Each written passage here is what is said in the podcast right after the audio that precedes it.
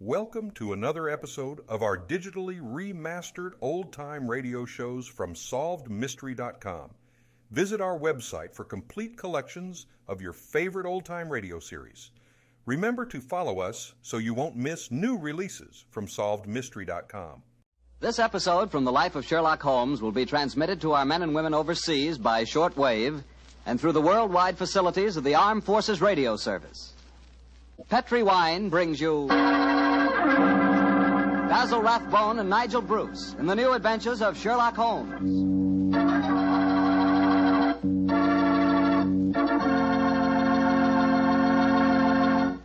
The Petri family, the family that took time to bring you good wine, invite you to listen to Docson tell us another exciting adventure he shared with his old friend, that master detective, Sherlock Holmes.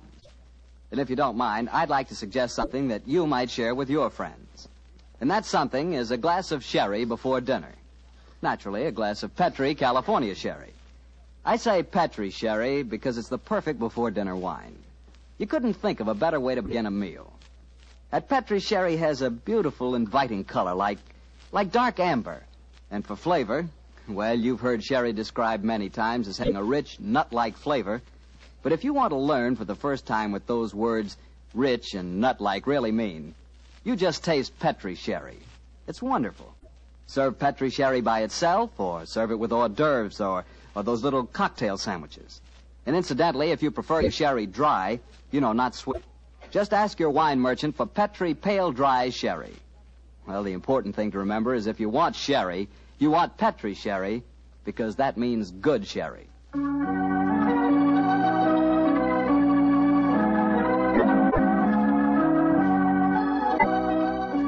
Now let's look in on our genial friend and good host, Dr. Watson. Good evening, Doctor. Good evening, Mr. Bartell. Punctual to the minute, as usual. Never keep a doctor waiting, I always say. Particularly Dr. Watson. Draw up a chair, my boy. Thank you.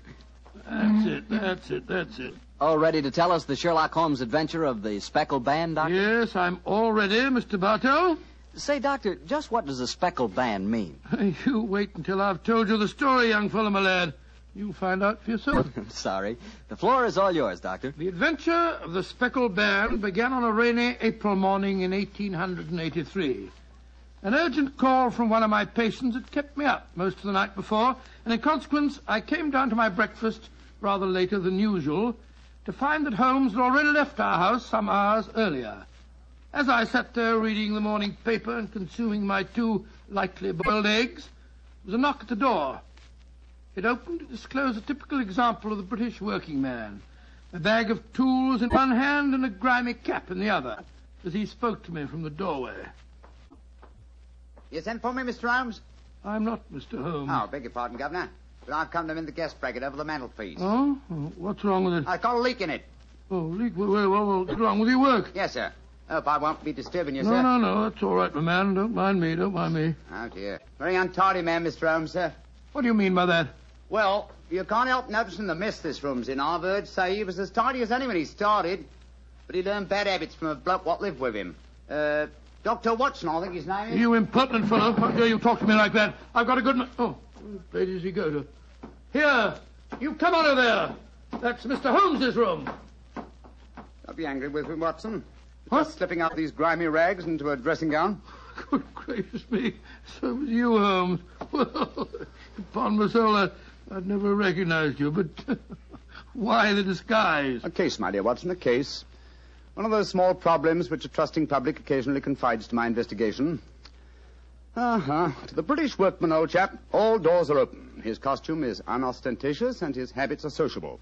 Tool bag is an excellent passport and a tawny moustache will secure the, uh, cooperation of maids. But what's the case, Holmes? Or modest little drama of life in the kitchen, one of those seemingly inconsequential affairs, and yet, Watson, the honor of a duchess is at stake. Duchess? A mad world, my masters, a mad world.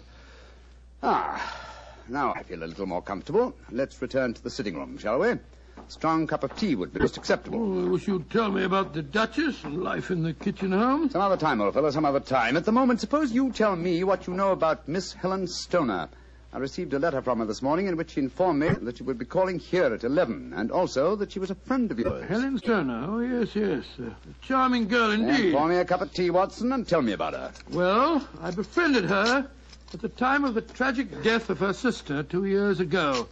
I told you about the case, don't you remember? The sudden death of Violet Stoner at an old house in Stoke Moran. Oh, yes, yes, yes. It all comes back to me now. There was a there was an inquest, wasn't there, with a string of stupid, ineffective witnesses. I was one of them. Oh, I'm sorry, old fellow. Then you were the exception, of course. Wait a minute, wait a minute. Let me see. I docketed the evidence on the case. Where is it? Uh, my scrapbook. Ah, here we are, here we are. Let me see. Yes, S. S. Salisbury, Hatchet, Murder, Lordson, Simon. Here we are, here we are. Stoke Moran. Yes, I remember the affair well now. The villain of the piece was Dr. Grimsby Roylott, wasn't he? Yes, a dreadful fellow. He's the stepfather of the two girls. Violet, the one that died so mysteriously. Helen, the one who's coming here to see you. Dr. Roylott has a pretty record. 55 years of age, killed his Kit in India, once in an insane asylum, married money, wife died, distinguished surgeon. Well, Watson, hmm. I wonder what the distinguished surgeon has been up to now. Oh, some deviltry, I fear. Why do you say that? You remember that Miss Violet Stoner's death followed close upon the announcement of her engagement. Yes. Well, I met Miss Helen Stoner on the streets a few weeks ago.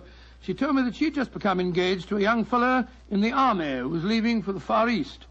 She was very upset at the thought of being alone with her stepfather at, uh, at Stoke Oh, Moran. naturally it was. Hmm. Dr. Roylott stands to lose a considerable sum of money in the event of his stepdaughter's marriage. Yes, they both had a trust fund which he administered only as long as the girls were unmarried. That fact was brought out at the coroner's inquest two years ago. But if Roylott did poison the other stepdaughter, and I'm pretty convinced that he did, it seems unlikely that he'd try it again. Two sudden deaths in the same household could hardly pass the coroner. Oh, no, my dear Watson. You're making the mistake of putting your normal brain into Roylott's abnormal being. Oh, that that must be Miss Stoner now. Yes, let me see. It's precisely 11 o'clock. Well, let's see what we can do for her. Well, I hope you can help her, Holmes. She's an extremely nice girl. Come in. Yes, Mrs. Hudson? There's a Miss Helen Stoner to see you, sir. She says she has an appointment. Show her in, please, Mrs. Hudson. Aye, sir. Come in, my dear. Thank you. Uh, Miss Stoner, I'm I'm so glad to see you again. How do you do, Dr. Watson? And this must be your friend. Yes, Miss Stoner, I'm Sherlock Holmes. Sit down by the fire, won't you? Yes, yes, yes, please do, my dear. Hello, you're you're trembling with cold. It's not cold that makes me shiver.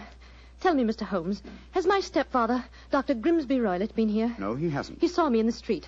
I dashed by him in a hansom cab, but he saw me. Our eyes met and he waved me to stop, but I came here as fast as I could. Very sensible move. Uh, Dr. Watson has already given me several hints to your present problem, as well as having refreshed my memory as to the circumstances of your sister's death. My problem is a simple enough one, Mr. Holmes. I'm.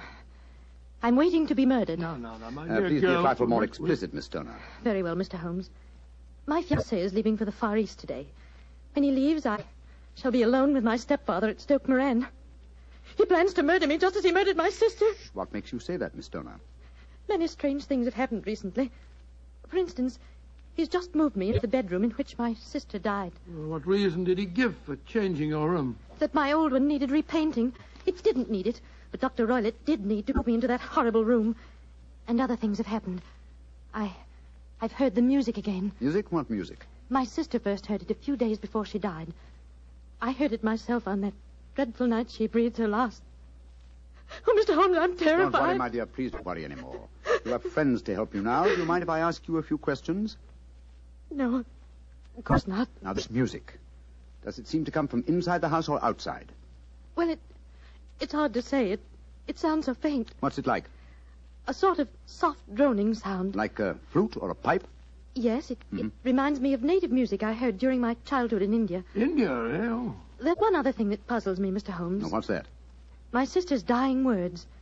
As she lay in my arms, she gasped out two words No, what were they? band and spect. You remember that evidence from the inquest, don't you, Dr. Watson? Yes, yes, yes, I do. I couldn't make head or tail of it. Uh, So? band, speckled, Indian music. Miss Stoner, do you sleep with your door and windows fastened? Yes, Mr. Holmes, but so did poor Violet. It didn't save her, though. What did you gather from your sister's dying allusion to the band, the speckled band? Well, sometimes I thought it was merely the wild talk of delirium, and sometimes that it referred to a band of people. Oh, yes. I remember that there were some gypsies encamped quite near us at the time of Violet's death. Gypsies, eh? Yes, and it occurred to me that the spotted, gaily colored kerchiefs, which so many of them wear over their heads, might have suggested the unusual adjective which my sister used. Miss Stoner, how long is it since you heard this strange music that you've told us about?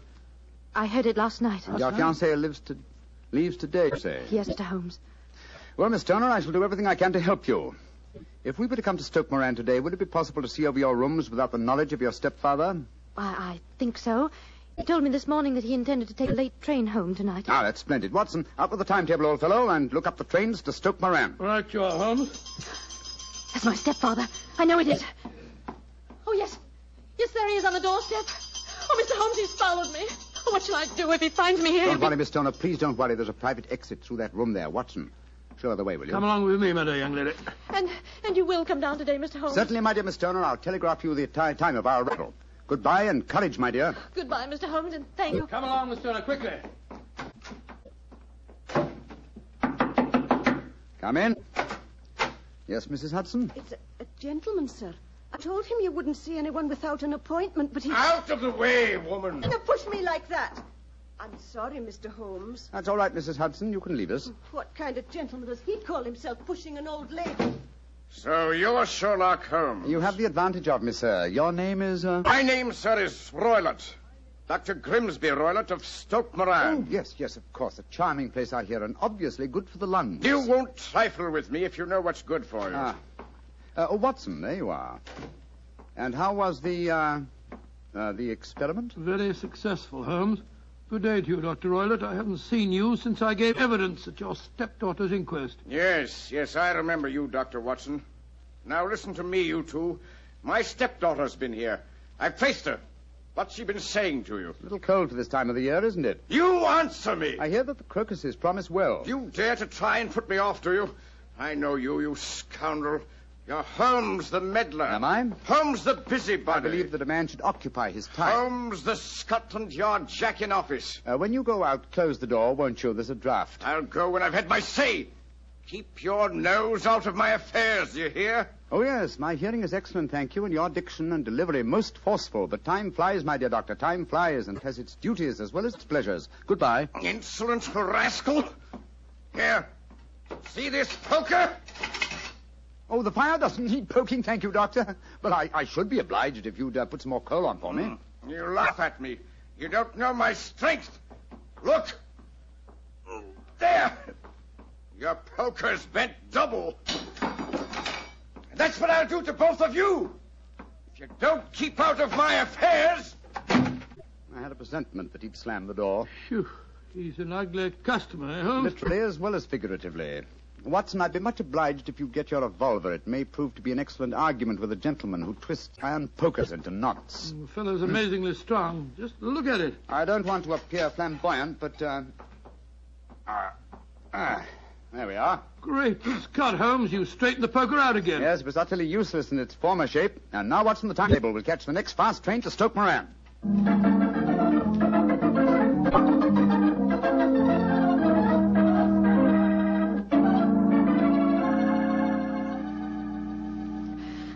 Holmes, Dr. Watson, I'm so relieved that you've come. But don't you think my stepfather might have followed you down here? Let's take that chance, Miss Stoner. A few hours' delay might mean the difference between our life and death. It was imperative that we examine this bedroom of yours before Dr. Roylott returns. Anyway, my dear, you mustn't worry any more. We're here in your house, and we're going to take good care of you, no matter what harm befalls you. Thank you, Dr. Watson. So this is the room in which your sister died, is it? Hmm, it's much as I pictured it. Uh, and Dr. Roylott's room adjoins this one, you say, Miss Stoner? Yes, Doctor, on that side. The room which adjoins it on the other side is my regular bedroom. The one that's being so conveniently painted, eh? Yes. Well, let's examine this room. No trap doors or sliding panels, I suppose. Hmm, It sounds solid enough, Holmes. Yes, I think it is. Hello, what's this? Are you aware that this bed is clamped to the floor, Miss Stoner? Why, no, no, Mr. Holmes, I, I did not. What an extraordinary thing. Was the bed in your other room anchored also? I know, I don't think it was. Very illuminating. And this bell pull hanging against the wall above your bed. Oh, that, it it doesn't work. Doesn't work, but if you want to ring. There's another one on the other wall over there. Now, why this one? Well, I, I don't know. My stepfather made a number of changes after we came here. Yes, quite a burst of activity, apparently. And it took some strange shapes. Why are you standing on the bed, Holmes? I'm curious, my dear fellow. Aha. It may interest you to know that this bell rope is fastened to a brass hook. There's no wire attachment. It's a dummy. A dummy? But why? There's a small screen above it. It's a ventilator, I suppose. Yes, Mr. Holmes. Yes. A ventilator leading into your stepfather's room. Curious. I notice there's no means of opening the ventilator on this side. It can only be operated from your stepfather's room next door. I wonder if you'd mind taking us in there. Of course, Mr. Holmes. Follow me. What do you make of it, Holmes? There's devil's work afoot, old chap. Here we are, Mr. Holmes. Hmm, It's much the same as the other room. A bit bigger, perhaps. That large safe against the wall seems to be an unusual piece of bedroom furniture. What is it, Miss Stoner? Uh, my stepfather's business papers. Oh, You've seen inside it, then. Only once, some years ago. I remember that it was full of documents. What's this saucer of milk doing on top of it? Does Dr. Roylott keep a cat? No, but he does have a cheetah and a baboon as pets. He brought them with him from India. Well, Holmes, a cheetah is just a big cat. True, but I doubt if a saucer of milk would go very far in satisfying the appetite of a cheetah. Well, I think I've seen enough. This matter is too serious for hesitation. Your life may depend upon your following of my instructions, Miss Homer. I'll do anything you say, Mr. Holmes. Anything. Hmm. Is that village inn I see through the uh, trees from this window? Yes, the Queen's Arms. Uh, your bedroom windows would be visible from there. Yes, Mr. Holmes. Very well, then. Watson and I will go there now and obtain accommodations. When your stepfather returns, you must confine yourself to your room on the pretense of a headache. You follow me? Perfectly. When Dr. Roylott returns for the night, you must open your bedroom window and put your lamp on the sill as a signal to us at the inn. Then withdraw quietly to your usual bedroom, the one that's being painted. I'm sure that you could manage there for one night. Of course. But what will you do? When we get your sig- signal, Dr. Watson and I will come here and spend the night in your dead sister's room. We are going to solve this mystery of the dummy bell rope and the unusual ventilator and the strange music in the night.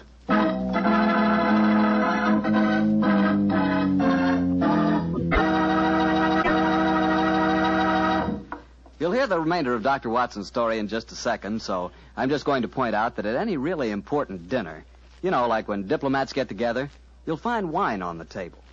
Because for years it's been a known fact that good wine makes good food taste better. Prove that to yourself tomorrow night by having your dinner together with a glass of Petri wine. If you prefer a red wine for any meat or meat dish, try a Petri California Burgundy. That rich, hearty red Petri Burgundy is really out of this world. Now, if you'd rather have a subtle, intriguing white wine, let's say to go with chicken or fish, then try Petri California Sauterne. But Sauterne or Burgundy, to make sure it's good, make sure it's Petri, won't you? Well, Doctor, it's a rattling good story so far. What happened next? You went to the local inn, I guess, and waited for that lantern to appear in the bedroom window at Dr. Roylott's house? That's right, Mr. Bartell. We had an early dinner at the Queen's Arms and then retired to our upstairs bedroom. And sat there side by side, puffing away at our pipes, our eyes straining through the darkness for that telltale lantern to give us the signal that there was dangerous work ahead for us. As we sat there discussing the various aspects of the case, I remember that Holmes was very concerned about my own safety. Watson, I, I really have some scruples about taking you with me tonight. This is an infernally dangerous business. What about that poor girl, alone in the house with that fiend Roylott? I can handle the case by myself, old chap. I'm coming with you, Holmes. You speak of danger. You evidently seen more in those rooms than was visible to no, me. but uh, possibly I've deduced a little more. And I imagine you saw all that I did. Well, I saw nothing remarkable except the bell rope, and what purpose that could answer, I confess, is more than I can imagine. You saw the ventilator, too. Yes, but I think it's such an unusual thing to have an opening between two rooms. It's so small that a mouse could hardly pass through it. True, but at least you will admit there was a, a curious sequence of coincidences. A ventilator is constructed, a bell cord is hung from it. A lady sleeps in a bed directly below the ventilator, a bed that is anchored to the floor. A lady dies. Well, I begin to see what you're driving at, Holmes. Look, look, look, look. There's the lantern in Miss Stoner's window. That's our signal, right? Come on, Watson. Our night's vigil begins.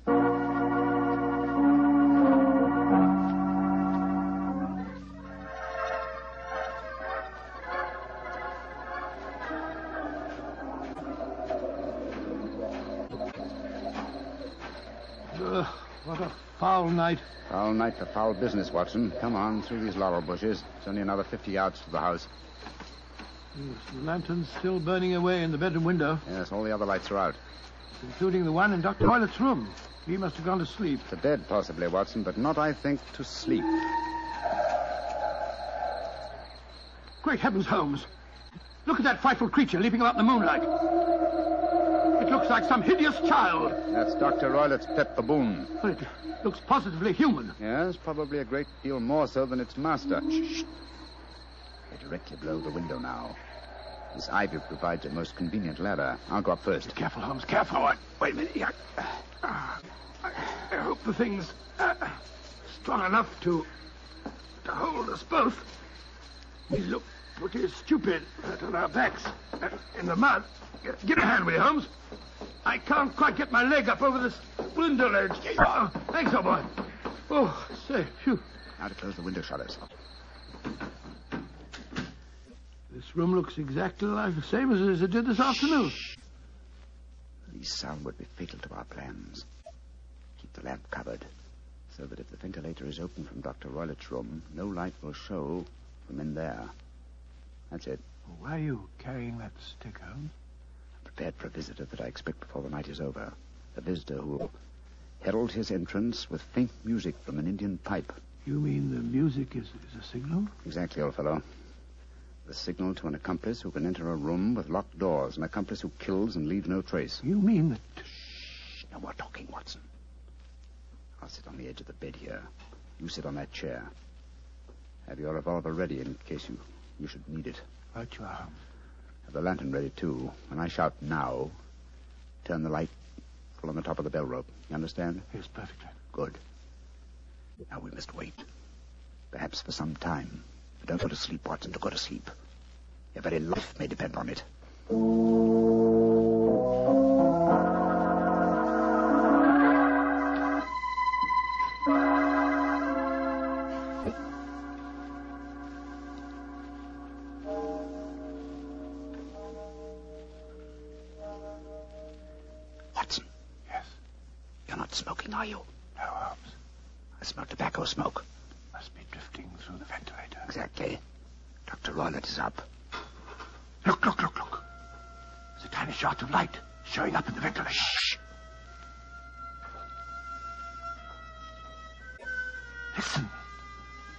The music. Yes. Heralding the messenger of death. Have your lantern ready, Watson.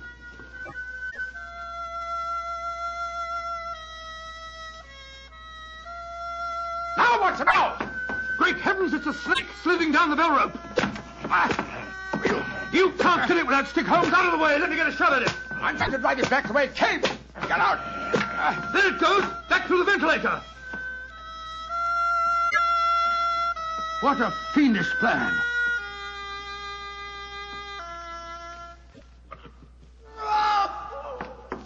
Which cut, what's that? I think the devil has turned on its master. Come on, Watson, into Dr. Roylott's room. Dr. Roylott! Dr. Roylott! Dr. Dr. Good Lord Holmes. Look at him sprawled on the bed. Look at his eyes. Yes. And see what is coiled around his forehead. It's the snake. Yes, the band, the speckled band. He's dead, Holmes. Yes, he's been bitten by the deadliest snake in the world, the Indian swamp adder. Deadly fangs produce death within ten seconds. Well, Watson, violence does in truth recoil upon the violent, and the schemer falls into the pit which he digs for another. What should we do now, Holmes? We must remove the macabre headgear from the dead doctor and return the snake to its den. Ah, then I suggest that we tell Miss Stoner that there's no more danger under this roof. After that, we can turn the matter over to the local police. Our work is done.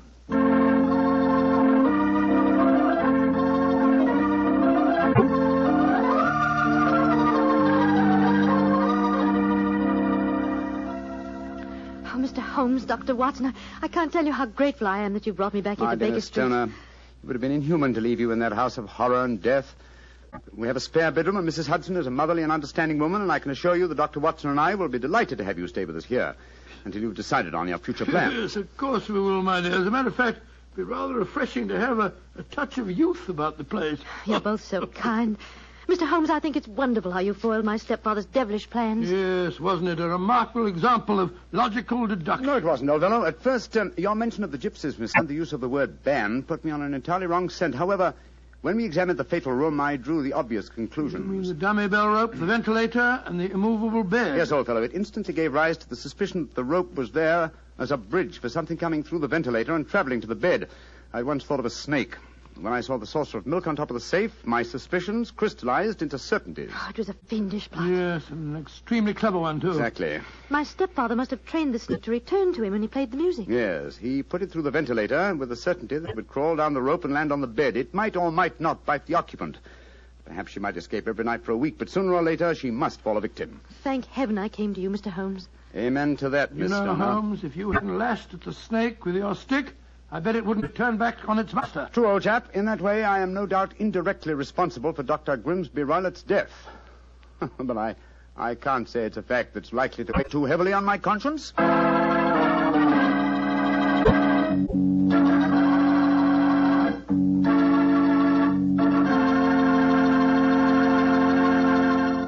Doctor, that was quite a fascinating story.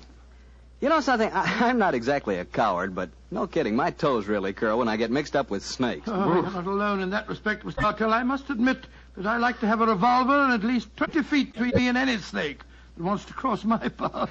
Well, if you want a revolver in 20 feet, I'll take a cannon in 20 miles. it's fortunate that you're a wine expert, Mr. Bartell, not a detective. I'm afraid you wouldn't, uh, shall we say, find detecting to your liking. We certainly shall say it. And incidentally, I'm not a wine expert, Doctor. All I know about wine is that it either tastes good or it doesn't. And I also know that Petri wine always tastes good. The Petri family sees to that. The name Petri on the label is the personal assurance of the Petri family that every drop of wine in that bottle is good wine. And they know how to make it good because they've been making fine wine for generations. Handing down from father to son, from father to son, every secret, every skill of the winemaker's art. Yes, the Petri family took time to bring you good wine. That's why, no matter what type of wine you wish, you can't go wrong with a Petri wine. Well, Dr. Watson, what new Sherlock Holmes story are you planning to tell us next well, week? now let me see. Now next week, Mr. Bartell, I'm. I think I'll tell you an adventure that took place at a gambling casino in the south of France. It's a strange story of sudden tragedy and death. I call it the adventure of the double zero. Sounds swell. We'll all be listening. Here now, Mr. Bartell, before I go, I want to say that every one of our friends bought war bonds to help our boys win the war. Now let's all buy victory bonds to help bring our boys back home again. Yes, and let's buy victory bonds to make sure that the men who were wounded will get the finest possible care. Those same victory bonds will help make the GI Bill of Rights a success, too. And they'll help provide for the families of those men who gave everything, including their lives. The men of our armed forces finished their job. Now let's finish ours. Buy victory bonds.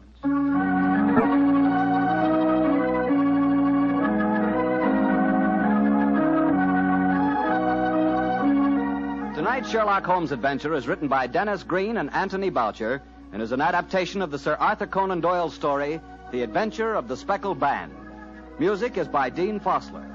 Mr. Rathbone appears through the courtesy of Metro Goldwyn Mayer and Mr. Bruce through the courtesy of Universal Pictures, where they are now starring in the Sherlock Holmes series.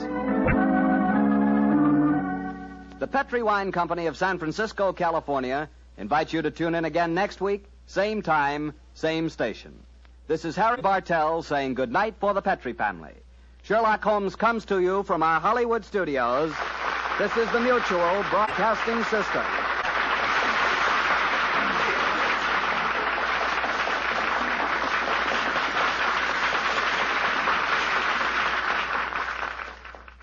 Thank you for joining us and enjoying our digitally remastered old time radio shows from SolvedMystery.com.